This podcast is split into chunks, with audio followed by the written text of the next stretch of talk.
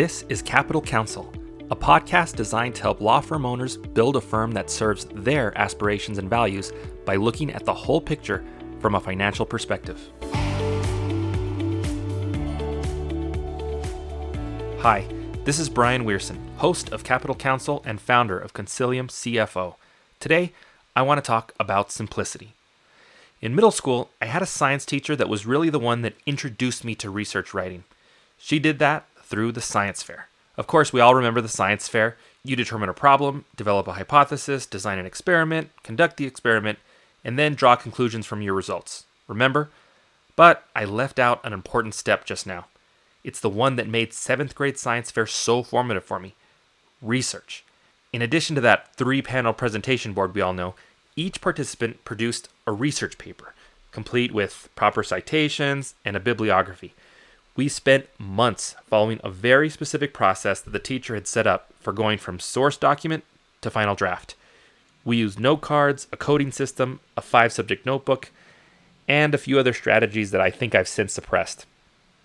It was 1997, and the teacher didn't allow us to cite web pages, so I did most of my research at the downtown public library. That was the only branch open on Sunday afternoons. All this to say that it was easily the most thorough and complicated project that I had undertaken in my 12 years of life. Through all the weeks and months of work, the teacher's go to line, and she had this on a sign on the classroom wall, was KISS it. K I S S. Keep it simple, stupid. I think she used a different word for that last S, but I forget what it was. You see, she knew that this was an overwhelming project for us. So she broke it down into as many steps as she could and then constantly reminded us not to add unnecessary complexity. Follow the steps, do the work, do it in the order I laid out. Don't try to outsmart the process or skip steps.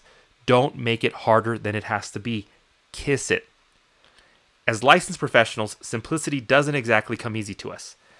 As an accountant studying for the CPA exam, I remember feeling like my whole life was about minute details.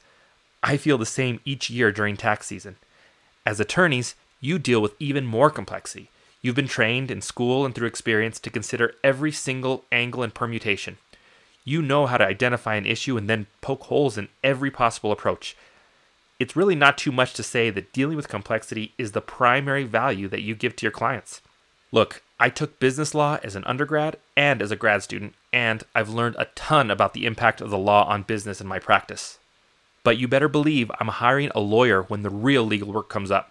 Even if I understand the big picture, you all know the complex details. So, how do we kiss it when complexity is who we are? I think it comes down to isolating those parts of our life that are complicated by nature and then simplifying everything else. During his presidency, Barack Obama cut his wardrobe down to only navy blue and gray suits. It seems trivial, but his reasoning was that he had so many important decisions to make during the day that he had to pare his wardrobe down so that everything went with everything and he didn't have to think about getting dressed at all. He knew how much complexity he was facing in his work, so he worked to simplify the rest of his life. My science teacher knew she was introducing a complex process to her students. She didn't want us to simplify the process she had laid out, she wanted us to simplify everything else as we work through it. Complexity is a natural part of growth, so some amount of it is unavoidable and even welcome. As you studied the law, your understanding and work in it became more and more complex. As your firm grows, layers of complexity are naturally added as you hire employees, develop processes, and take on higher level work. The problem is that complexity tends to spread on its own.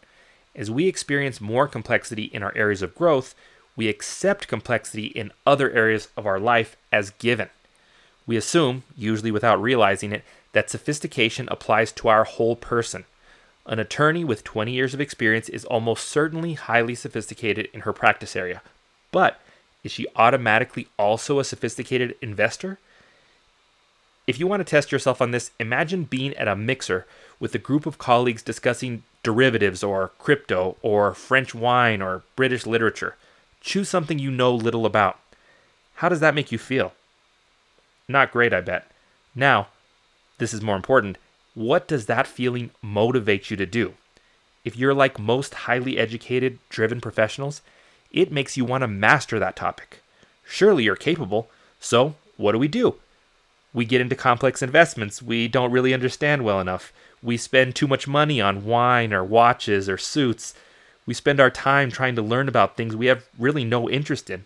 We build our firms into big, complicated behemoths. It's the intellectual version of keeping up with the Joneses. If we're wise, we realize that one of the primary duties we have to ourselves is to resist complexity in every aspect of our lives where it doesn't add value.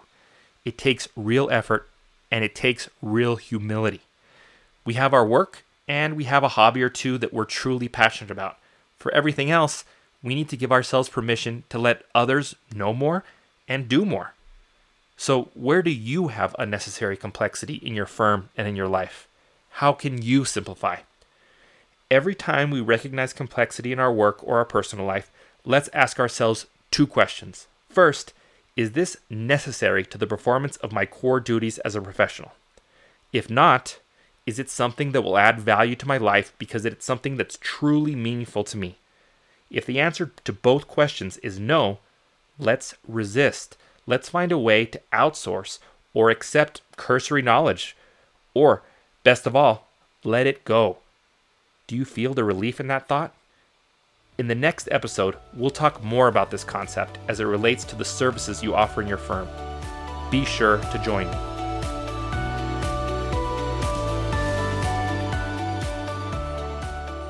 Thank you for joining me on Capital Counsel.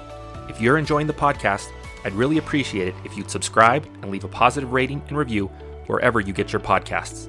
For more on designing your ideal law firm, check us out at consilium-cfo.com.